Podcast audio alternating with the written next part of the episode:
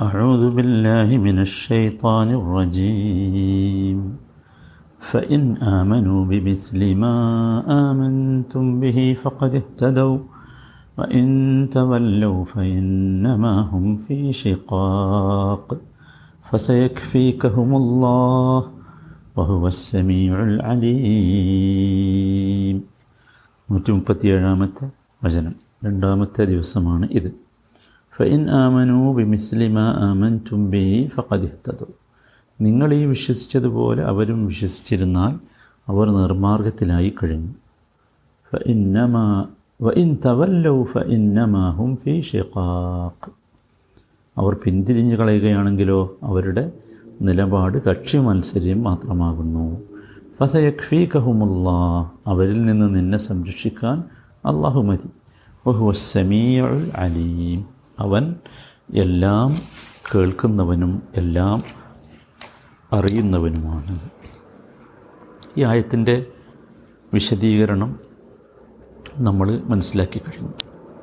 ഇനി ഇതിൽ നിന്ന് ചില കാര്യങ്ങൾ നമ്മൾ വളരെ ഗൗരവത്തോടു കൂടി മനസ്സിലാക്കാറുണ്ട് അതിൽ വളരെ പ്രധാനപ്പെട്ടത് ഞാൻ ആദ്യം പറയാം. അതെന്താണെന്ന് ചോദിച്ചാൽ ഇവിടെ ഒരു കാര്യം പറഞ്ഞല്ലോ. എന്ത്? വ تولوا فإنما ഫ تولوا വ في شقاق. അതാണ്. അവർ നോക്കൂ മുസ്ലിമീങ്ങൾ വിശ്വസിക്കേണ്ട രീതിയിൽ വിശ്വസിച്ചാൽ അവർക്ക് എന്ത് കിട്ടും? ഇതായത് കിട്ടും. ബിമിസ്ലിമ ആമന്റു അപ്പം നബിയും സഹാബത്തും എങ്ങനെയാണോ അവരുടെ വിശ്വാസം എങ്ങനെയാണോ അങ്ങനെ വിശ്വസിച്ച ഹിദായത്ത് കിട്ടും. അങ്ങനെ വിശ്വസിക്കാൻ സന്നദ്ധമല്ലെങ്കിലോ എന്തിലെത്തും? ഷിഖാക്കിലെത്തും ഭിന്നിപ്പിലെത്തും. വല്ലാത്തൊരു ഗൗരവമുള്ള വിഷയ സഹോദരന്മാരെ. മുസ്ലിങ്ങളാണെന്ന് പറയുന്നവരും മനസ്സിലാക്കേണ്ട പ്രധാനപ്പെട്ട ഒരു കാര്യമാണത്. ഷിഖാഖ് എന്ന് പറഞ്ഞാൽ വിഘടനം ഭിന്നത ശത്രുത എന്നൊക്കെയാണ് അർത്ഥം. നിങ്ങൾ ആലോചിച്ച് നോക്കൂ ഇന്നത്തെ നമ്മുടെ അവസ്ഥ. എന്തുകൊണ്ടാണ് നമ്മൾ ചിലർ പറയും നമുക്ക് നേതാവില്ലാത്തതുകൊണ്ടാണ്. ചിലർ പറയും നമുക്ക് രാഷ്ട്രീയ ശക്തി ഇല്ലാത്തത് ചിലർ പറയും നമുക്ക് സാമ്പത്തിക ശക്തി ഒന്നുമല്ല. ഇവിടെ പറഞ്ഞു അടിസ്ഥാനം എന്താണ്? വ ഇൻ തവല്ലൗ ഫ ഇന്നമാഹും അതാണ്. ഇത് ഗൗരവമുള്ള വിഷയം. നമ്മൾ വിശ്വസിക്കേണ്ട എങ്ങനെയാണ്? നേരത്തെ തന്നെ നമ്മളത് വിശദീകരിച്ചിട്ടുണ്ട്. ബിമിസ്ലിമ ആമൻ ബി അങ്ങനെയാണ് വിശ്വസിക്കേണ്ടത്. അതാണ് ഈ അധ്യായത്തിൽ നിന്ന് പഠിക്കേണ്ട ഈ ഈ വചനത്തിൽ നിന്ന് പഠിക്കേണ്ട ഏറ്റവും പ്രധാനപ്പെട്ട ഒന്നാമത്തെ പാഠം. ഇനി രണ്ടാമത്തെ കാര്യം യഹൂദികളായാലും നസാറാക്കളായാലും എങ്ങനെ വിശ്വസിക്കണം? കൃത്യമാണ് നബി സല്ലല്ലാഹു അലൈഹി സ്വല്ലമ്മ സഹാബത്തൊക്കെ വിശ്വസിച്ചതുപോലെ വിശ്വസിക്കണം. അതാണ് ബിമിസ്ലിമ ആമൻതും എന്ന് പറഞ്ഞത്. അവർക്ക് തോന്നിയ പോലെ പോരാന്നർത്ഥം അവർ ഇവരെങ്ങനെയാണോ വിശ്വസിച്ചത് അങ്ങനെ വിശ്വസിക്കുക. മൂന്നാമതായി മനസ്സിലാക്കേണ്ടത് നബി സല്ലാ അലൈഹി സ്വല്ലമ്മയിൽ നിന്ന് ഭിന്നിച്ചുകൊണ്ടുള്ള മാർഗം അത് നലാലത്താണ് നബി ചെയ്തതും സഹാബത്ത് ചെയ്തതും അല്ലാത്ത ഒരു രീതി. വിശ്വാസത്തിന്റെ പേരിലാണെങ്കിൽ പോലും അതെന്തായിരിക്കും? വഴികേടിലെത്തും. ധാരാളമായി തിരുമേനി സല്ലല്ലാഹു അലൈഹി വസല്ലമ ഓർമ്മിപ്പിച്ച കാര്യമാണല്ലോ അത്. അല്ലേ? ധാരാളമായി ഓർമ്മിപ്പിച്ചിട്ടുണ്ട്. അപ്പോൾ നമ്മുടെ ഓർമ്മയിൽ ശരിക്ക് വേണം. എങ്ങനെയാണോ റസൂറുള്ളയും സഹാബത്തും അങ്ങനെ ആയിരിക്കും ഖൈറുന്നാസി الذين يلونهم ثم الذين يلونهم. സഭ സഹാബത്തും നബിയും സഹാബത്തും താബിയകളും ജീവിച്ച മാർഗമുണ്ടെങ്കിൽ ആ മാർഗമാണ് ഹിദായത്തിന്റെ മാർഗം. മറ്റതൊക്കെ നലാലത്തിന്റെ മാർഗമാണ്. എന്തൊക്കെ സവിശേഷതകൾ നമ്മളതിന് പറഞ്ഞാലും ശരി. നബി സല്ലല്ലാഹു അലൈഹി നബിയുടെ ഉമ്മത്തും ജീവിക്കുന്ന മാർഗം. അവർ സ്വീകരിച്ച മാർഗം അതായിരിക്കണം. അതാണ് പ്രധാനപ്പെട്ട മറ്റൊരു കാര്യം. നാലാമതായി നമ്മൾ മനസ്സിലാക്കേണ്ടത്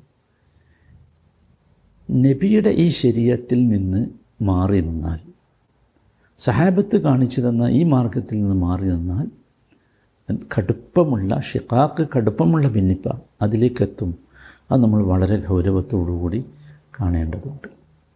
അഞ്ചാമത്തെ കാര്യം വേദക്കാരുടെയും മുസ്ലിമീങ്ങളുടെയും ഇടയിലുള്ള ഈ ഭിന്നിപ്പുണ്ടല്ലോ.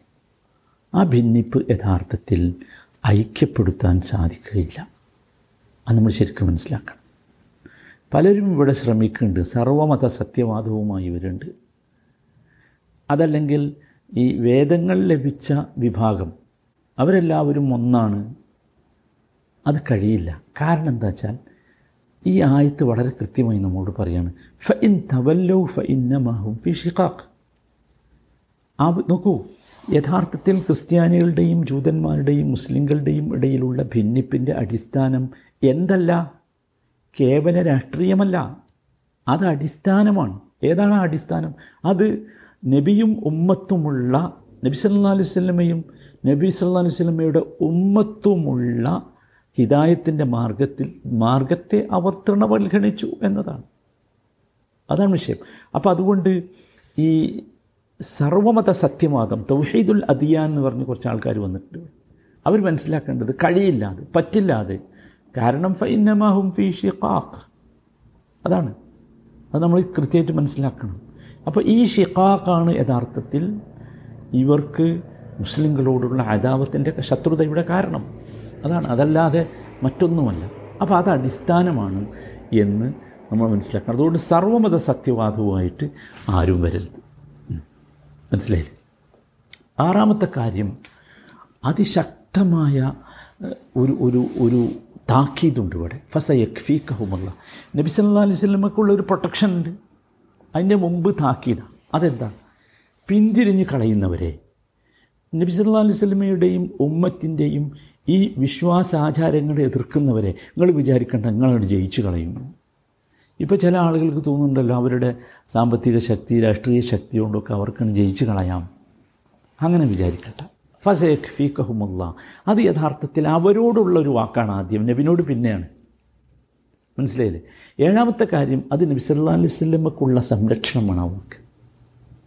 ഫസേഖ് ഫീക്കഹുമുള്ള നിങ്ങൾ പേടിക്കേണ്ട നബിയെ. നബിയെ നിങ്ങളെ നാം എന്തു ചെയ്യും? പ്രൊട്ടക്റ്റ് ചെയ്യും. നമ്മൾ മതി നിങ്ങൾക്ക്. അതാണല്ലോ ഫസൈഖ് എന്ന് പറഞ്ഞാൽ അവരിൽ നിന്ന് നിങ്ങളെ സംരക്ഷിക്കാൻ ആര് മതി? അള്ളാഹു മതി എന്ന് പറഞ്ഞാൽ ആ പ്രൊട്ടക്ഷൻ കൃത്യമായിട്ട് വന്നു. അത് മദീനയിലെ ജൂതന്മാരിൽ നിന്നായിരുന്നാലും ക്രിസ്ത്യാനികളിൽ നിന്ന് നമുക്കറിയാം പലതരം ശ്രമങ്ങളും ആര് നടത്തി? ഈ ജൂതന്മാർ നടത്തി നബി സല്ലാ അലൈഹി സ്വലമയെ നശിപ്പിച്ച് കളയാൻ വേണ്ടി അല്ലെ? പലതരം ഗൂഢാലോചനകൾ ദുഷ്പ്രചാരണങ്ങൾ. പക്ഷെ ഒക്കെ എന്താണ്? അല്ല പറയണത് ഞാൻ കേൾക്കുന്നുണ്ട് ഞാൻ അറിയുന്നുണ്ട്. മനസ്സിലായില്ലേ? അതൊക്കെ അള്ളാഹു താല പരാജയപ്പെടുത്തിയില്ലേ എല്ലാം? നിങ്ങൾ ആലോചിക്കൂ എന്തൊക്കെ ഉപദ്രവങ്ങൾ നബി സല്ലാ അലൈഹി സ്വല്ലമക്കെതിരെ അവരുണ്ടാക്കി. പക്ഷെ ഒക്കെ. അതാണ് ഫസൈഖ് ഫിഖുമുള്ള അതുകൊണ്ട് നബിയെ നിങ്ങൾ പ്രൊട്ടക്ഷനിലാണ്. വിശ്വാസികളും മനസ്സിലാക്കേണ്ടതാണ്. നമ്മൾ ഈ മാർഗത്തിലാണെങ്കിൽ നമ്മൾ പ്രൊട്ടക്റ്റഡ് ആയിരിക്കും. ഈ മാർഗത്തിലല്ലെങ്കിലോ അവിടെയാണ് നമ്മൾ ഭയപ്പെടേണ്ടത്. അപ്പോൾ അള്ളാഹുവിന്റെ പ്രൊട്ടക്ഷന് സാധ്യതയില്ല. അള്ളാഹു കാത്ത് രക്ഷിക്കുമാറാകട്ടെ. പിന്നെ എട്ടാമതായി മനസ്സിലാക്കേണ്ടത് ഇവിടെ നോക്കൂ ഇവിടെ നമ്മൾ അള്ളാഹുവിൽ തവക്കുൽ ചെയ്യേണ്ടതിന്റെ പ്രാധാന്യം നമുക്ക് ഗൗരവമായി ബോധ്യമാകും. വിശേഷിച്ചും അള്ളാഹുവിന്റെ ദീനുമായി നടക്കുന്ന ദീനിന്റെ പ്രബോധനവുമായി നടക്കുന്ന ദീനിനെ നെഞ്ചിലെത്തി നടക്കുന്ന ആളുകൾ മനസ്സിലാക്കേണ്ടത്. ഫസ എക്ഫിഖുമുല്ല എന്നതിൽ എന്തുണ്ട്? തവക്കുലുണ്ട്. നമ്മൾ അള്ളാഹുവിൽ തവക്കുൽ ചെയ്യണം. ആര് നമ്മളെ പേടിപ്പിച്ചാലും നമ്മൾ പേടിക്കാൻ പാടില്ല. ഒമൻ യതവക്കൽ അലല്ലാഹി ഫഹുവ ഹസ്ബു അല്ലേ? അള്ളാഹുവിൽ തവക്കുൽ ചെയ്താൽ അള്ളാഹു എന്നെ മതി വേറെ ആരും വേണ്ട. അതാണ്. അത് ഗൗരവമുള്ളതാണ്. ഒമ്പതാമത്തെ വിഷയം അള്ളാഹുവിന്റെ രണ്ട് വിശിഷ്ടമായ നാമങ്ങളെ ഇവിടെ നമുക്ക് മനസ്സിലാക്കാൻ കഴിഞ്ഞു. അസ്സമീ അൽ അലീം അപ്പോൾ അത് ഖുർആാനിൽ വന്നതാണ്. നമ്മൾ ആ നാമങ്ങൾ ഉപയോഗിച്ച് അള്ളാഹുവിനോട് എന്ത് ചെയ്യണം? ദ്വാ ചെയ്യണം. മനസ്സിലായില്ലേ? പത്താമത്തെ വിഷയം വിശ്വാസിയെ സംബന്ധിച്ചിടത്തോളം അള്ളാഹു നമ്മളെ വീക്ഷിച്ചു കൊണ്ടിരിക്കുന്നുണ്ട് എന്ന ബോധം എല്ലാ സമയത്തും വേണം അതാണ് അസ്സമിയുൾ അൽ അലീം എന്ന് പറഞ്ഞത് എത്ര? നമ്മുടെ മനസ്സുകളിൽ തോന്നുന്ന കാര്യങ്ങൾ പോലും അള്ളാഹു അറിയുന്നു. മാ തുവസ്വി സുബിഹി നഫ്സുഹു എന്ന് പറയുന്നത് അതാണ്. മാ തുവസ്വി സുബിഹി നഫ്സു. അപ്പോൾ രഹസ്യമായും പരസ്യമായും നമ്മൾ എന്ത് ചെയ്താൽ ചെയ്യും അതാണ് യഥാർത്ഥത്തിൽ അസമീഉൽ അലീം എന്നതിന്റെ യഥാർത്ഥ വിവക്ഷ. നമ്മൾ രക്ഷപ്പെടും എന്ന് നമ്മൾ വിചാരിക്കരുത്. എല്ലാം അള്ളാഹു കാണുന്നുണ്ട് അറിയുന്നുണ്ട്. അള്ളാഹു താല ഇതൊക്കെ വിശ്വസിച്ച് യഥാർത്ഥ മുഗ്മിനായി അള്ളാഹുവിനെ ജീവിക്കുവാനും അള്ളാഹുവിനെ കണ്ടുമുട്ടുവാനുമുള്ള തൗഫീഖ് നമുക്കൊക്കെ നൽകുമാറാകട്ടെ.